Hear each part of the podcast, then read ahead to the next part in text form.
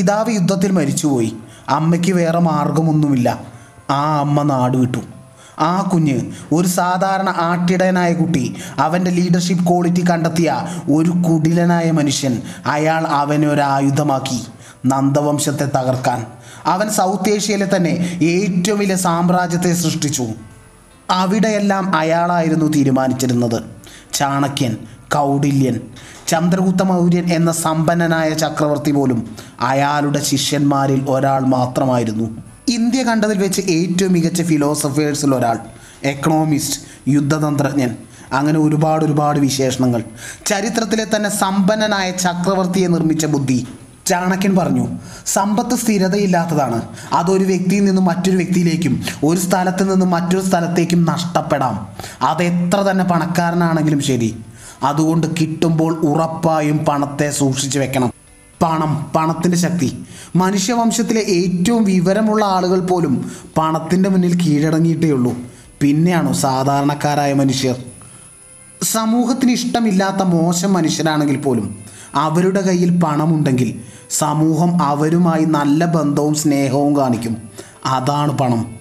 പണത്തെക്കുറിച്ച് അതിന്റെ പ്രവർത്തന രീതിയെക്കുറിച്ച് ആരാണോ മനസ്സിലാക്കുന്നത്? അയാൾ ലോകത്തെ മനസ്സിലാക്കി എന്നർത്ഥം. വെൽത്ത്. ധനം എപ്പോഴും പതുക്കെ വളരുന്നതാണ് നല്ലത്. അപ്പോഴേ അതിനെ കൈകാര്യം ചെയ്യാനുള്ള സ്കില്ല് നമുക്ക് നേടാനാവൂ. പെട്ടെന്ന് വരുന്ന പണം ഉള്ള പണത്തെ കൂടി കളയും. ഓരോ ഇഷ്ടിക വെച്ച് വീടുണ്ടാക്കുന്നത് പോലെ സ്ലോ ആയിട്ടാണ് വെൽത്ത് ബിൽഡ് ചെയ്യേണ്ടത്. നമുക്കപ്പോൾ അഭിമാനം തോന്നും. സോ അഭിമാനം തൃപ്തിയെ ഉണ്ടാക്കും. ജീവിതത്തിൽ ഉറപ്പായും ഉയർച്ച താഴ്ചകൾ ഉണ്ടാവും. ബിസിനസ്സിൽ ചിലപ്പോൾ ലാഭം ഇരട്ടിയാവാം ചിലപ്പോൾ നഷ്ടമാവാം. ഈ സാഹചര്യങ്ങളിലൊക്കെ ശാന്തമായി ലോങ് ടേമിൽ എന്ത് ഫലം എന്ന് ചിന്തിക്കണം. ദാരിദ്ര്യത്തിലാണെങ്കിലും സമ്പത്തിലാണെങ്കിലും മനസ്സിനെ ഒരുപോലെ ഇമോഷണലി നമ്മൾ സ്റ്റേബിളാക്കി നിലനിർത്തണം. കാരണം ഇതും കടന്നുപോകും. ജീവിതത്തിൽ ഒന്നും സ്ഥിരമല്ല. വലിയ സാമ്രാജ്യങ്ങൾ ഉണ്ടാക്കിയ ചക്രവർത്തിമാർക്ക് പോലും മോശം സമയം വന്നിട്ടുണ്ട്. രാജ്യം നഷ്ടപ്പെട്ടിട്ടുണ്ട്. അവർ കാത്തിരുന്ന് കാത്തിരുന്ന് അതിനെ തിരികെ പിടിച്ചിട്ടുമുണ്ട്. ചരിത്രത്തിൽ തിരിച്ചു പിടിക്കാത്തവരുമുണ്ട്.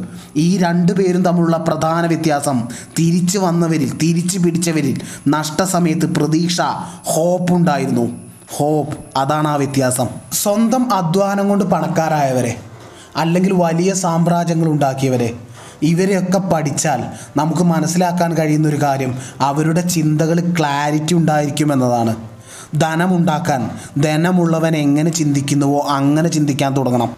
ചിന്തകളിൽ ക്ലാരിറ്റി ഉള്ള ആൾക്ക് അയാൾക്ക് ചിന്തിക്കുന്നത് പറയുന്നത് പ്രവർത്തിക്കുന്നത് ഇതിലൊന്നും കോൺഫ്ലിക്റ്റ് ഉണ്ടാവില്ല. അങ്ങനെയുള്ള ആളുകൾക്ക് എഫിഷ്യന്റായിട്ടും എഫക്റ്റീവായിട്ടും പ്രവർത്തിക്കാൻ കഴിയും. ചിന്തിക്കുന്നത് പറയുക പറയുന്നത് ചെയ്യുക ഇങ്ങനെ ചിന്തയും വാക്കും പ്രവൃത്തിയും തമ്മിലുള്ള ഐക്യമില്ലാത്ത ആൾക്ക് ഒരിക്കലും യഥാർത്ഥ വിജയമുണ്ടാവില്ല അവരുടെ വിശ്വാസ്യതയും കുറയും. എല്ലാവർക്കും പണം ഉണ്ടാക്കണം എന്നൊക്കെ ആഗ്രഹമുണ്ട്. എന്നാൽ അതിൽ വിജയിക്കുന്നത് വളരെ കുറച്ചേ ഉള്ളൂ. ബിസിനസ് ചെയ്യുന്ന എല്ലാവരും വിജയിക്കുന്നില്ല. സിനിമയിൽ എല്ലാവരും വിജയിക്കുന്നില്ല. ഇങ്ങനെ ഏത് മേഖല എടുത്തു നോക്കിയാലും അതിലെല്ലാവരും വിജയിക്കുന്നില്ല. വിജയിക്കുന്നത് വളരെ കുറച്ച് പേർ മാത്രമേ ഉള്ളൂ. അവരാണ് ഏറ്റവും കൂടുതൽ പണം ഉണ്ടാക്കുന്നവരും. ചരിത്രത്തിൽ പല പണക്കാരും നിധി കണ്ടെത്തുന്നതിന് മുൻപ് പലതവണ തോറ്റുപോയവരാണ്. അപ്പോൾ നമ്മൾ എങ്ങനെ പണമുണ്ടാക്കും അതിന് ചാണക്യൻ പറയുന്ന ഉത്തരം സോ ധർമ്മ എന്നാണ്. So means your own dharma means nature നമ്മുടെ നേച്ചർ എന്താണോ അത് മനസ്സിലാക്കി അതിലേക്ക് നമ്മൾ വന്നാൽ ധനം നമ്മുടെ പുറകെ വരും. നേരത്തെ പറഞ്ഞ പോലെ പലതവണ പരാജയപ്പെട്ട് അവസാനം വിജയിച്ചു എന്നതിന്റെ അർത്ഥം അപ്പോഴാണ് അവർ അവരെ കണ്ടെത്തിയത് എന്നാണ്. നമ്മളെല്ലാം പല ടാലന്റുകളുള്ള ആളുകളാണ്. നമ്മളത് അറിയാതെ മറ്റു പലതിന്റെയും പുറകെ ഓടി അവസാനം തോൽക്കുന്നു. നമ്മുടെ ടാലന്റ് തിരിച്ചറിഞ്ഞ് അതിൽ അധ്വാനിച്ചാൽ നമുക്ക് വിജയിക്കാം സക്സസ്ഫുൾ ആവാം. ലീഡർഷിപ്പ് ക്വാളിറ്റിയാണ് ചന്ദ്രഗുപ്ത മൗര്യനുള്ളത്. ചെറുപ്പത്തിൽ ഇത് തിരിച്ചറിഞ്ഞ് ഇത് കണ്ടെത്തിയാണ് ചാണക്യൻ അദ്ദേഹത്തെ തന്റെ ശിഷ്യനാക്കി ശേഷം ട്രെയിൻ ചെയ്തു കൊണ്ടുവന്നത്. ചാണക്യൻ പറയുന്നു ഇതൊക്കെ ശരി തന്നെയാണ്. പക്ഷെ നാച്ചുറൽ ടാലന്റ് കണ്ടെത്താത്തവരും അത് തിരിച്ചറിയാത്തവരും വിജയിക്കുന്നുണ്ട്. അവർക്ക് കഠിനാധ്വാനം ചെയ്യാനുള്ള കഴിവുണ്ട്. അതുകൊണ്ടാണ് അവർ വിജയിച്ചത്. അപ്പോൾ നാച്ചുറൽ ടാലന്റും ഹാർഡ് വർക്കും ഉണ്ടെങ്കിൽ നമുക്ക് വിജയിക്കാം. ഇത് രണ്ടും ഒരുമിച്ച് ഉപയോഗിക്കുന്ന ഒരാൾക്ക് വിജയിക്കാതെ തരമില്ല. പുറം ലോകത്തെ ജയിക്കാൻ ആദ്യം വിജയിക്കേണ്ടത് ഉള്ളിൽ നടക്കുന്ന യുദ്ധത്തെയാണ്. മനസ്സിനെക്കുറിച്ച് നമ്മൾ പഠിക്കാൻ ശ്രമിക്കണം. നമ്മുടെ ചിന്തകളിലുള്ള ക്ലാരിറ്റിയാണ് മികച്ച കമ്മ്യൂണിക്കേഷൻ സ്കിൽ മറ്റൊരാളോട് ആശയവിനിമയം നടത്താൻ മികച്ച കമ്മ്യൂണിക്കേഷൻ സ്കില്ലിന് ആദ്യം നമ്മൾ ചിന്തകളിൽ ക്ലാരിറ്റി കൊണ്ടുവരണം. എന്ത് ചെയ്യണം എന്ത് ചെയ്യണ്ട എന്ന് തീരുമാനിക്കുന്ന ഇടത്താണ് നമ്മുടെ വിജയം. വിജയിക്കാനുള്ളൊരു സ്കില്ലാണത് അവിടെ കൺഫ്യൂഷൻ വന്നാൽ നമ്മളെയും കൂടെയുള്ളവരെയും അത് കൺഫ്യൂസ് ചെയ്യിപ്പിക്കും. എല്ലാ തീരുമാനങ്ങളുടെയും എല്ലാ ഡിസിഷനുകളുടെയും അടിത്തറയാണ് ക്ലിയർ തിങ്കിങ് വിജയിക്കാൻ നമുക്ക് വേണ്ട പ്രധാന രണ്ട് സ്കില്ലുകളാണത്. ക്ലിയർ തിങ്കിങ്ങും കാൽക്കുലേറ്റീവ് ഡിസിഷൻ മേക്കിംഗ് സ്കില്ലും മുൻപിലൊരു പ്രശ്നം വരുമ്പോൾ ആ പ്രശ്നത്തെ ഡീറ്റെയിൽ ആയി അതിന്റെ എല്ലാ വശത്തെയും ഉൾക്കൊണ്ടുകൊണ്ട് വേണം ചിന്തിക്കാൻ. നമുക്കൊരു ചിന്ത ഉണ്ടാവുമ്പോൾ അതിന്റെ സ്ട്രെങ്ത് വീക്ക്നെസ് സാധ്യതകൾ നഷ്ടസാധ്യതകൾ ഇതിലോരോന്നും അനലൈസ് ചെയ്ത് വേണം തീരുമാനം ഡിസിഷൻ എടുക്കാൻ. നദിയുടെ ആഴം ഇതാണ് എന്ന് മറ്റൊരാൾ പറയുന്നതും വിശ്വസിച്ച് അതിലേക്ക് ഇറങ്ങരുത്. നിരീക്ഷിച്ച് സാമാന്യ ബുദ്ധി ഉപയോഗിച്ച് വേണം കാര്യങ്ങൾ ചെയ്യാൻ.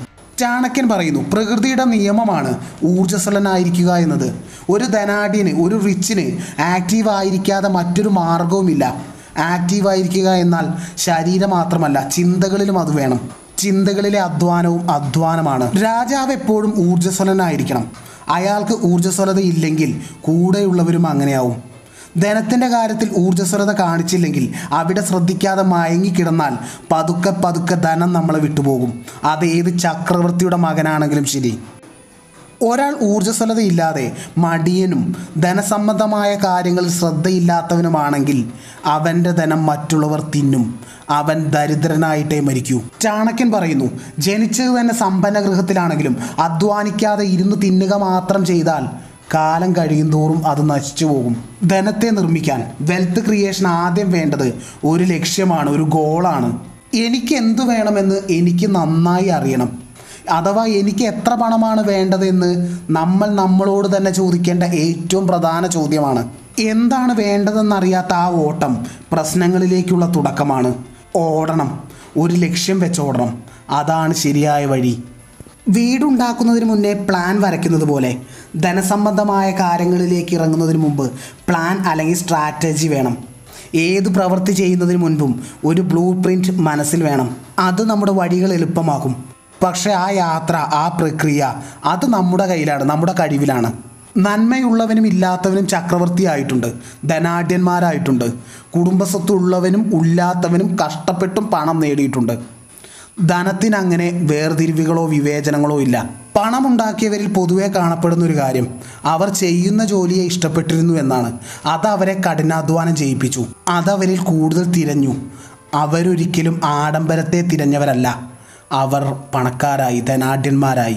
ചാണക്യൻ പറയുന്നു മനസ്സിൽ ചിന്തിച്ച കാര്യങ്ങളോ പദ്ധതികളോ രൂപം കൊള്ളുന്നതിന് മുൻപേ പുറത്ത് പെരുമ്പറ കൊട്ടി അറിയിക്കരുത്. നിശബ്ദമായി ജോലി ചെയ്തുകൊണ്ടിരിക്കണം. വിജയിക്കാൻ ആവശ്യമുള്ള എല്ലാ കഴിവുകളും നമ്മളിൽ ഉണ്ടായിരിക്കണമെന്നില്ല. അതുകൊണ്ട് ആ കഴിവുള്ള ആളുകളെ നമ്മൾ കൂടെ നിർത്തണം. ഒരാശയം തോന്നുന്നുവെങ്കിൽ ഗുരു മെന്റർ അല്ലാതെ കൂടുതൽ ആളുകളോട് അഭിപ്രായം ചോദിക്കരുത്. കൊടുത്ത വാക്ക് പാലിക്കുക അതാണ് വിശ്വാസം. വിശ്വാസമാണ് പണം. നമ്മുടെ കാര്യങ്ങൾ നടത്താൻ അത്യാഗ്രഹിയെ പണം കൊടുത്തും അഹങ്കാരിയുടെ മുന്നിൽ കൈകൂപ്പിയും മൂടനായ വ്യക്തിക്ക് ഉപദേശം കൊടുത്തും പണ്ഡിതന്റെ മുന്നിൽ സത്യസന്ധനായിക്കൊണ്ടും കാര്യങ്ങൾ പറഞ്ഞ് അവരെ സംസാരിച്ച് വശത്താക്കണം.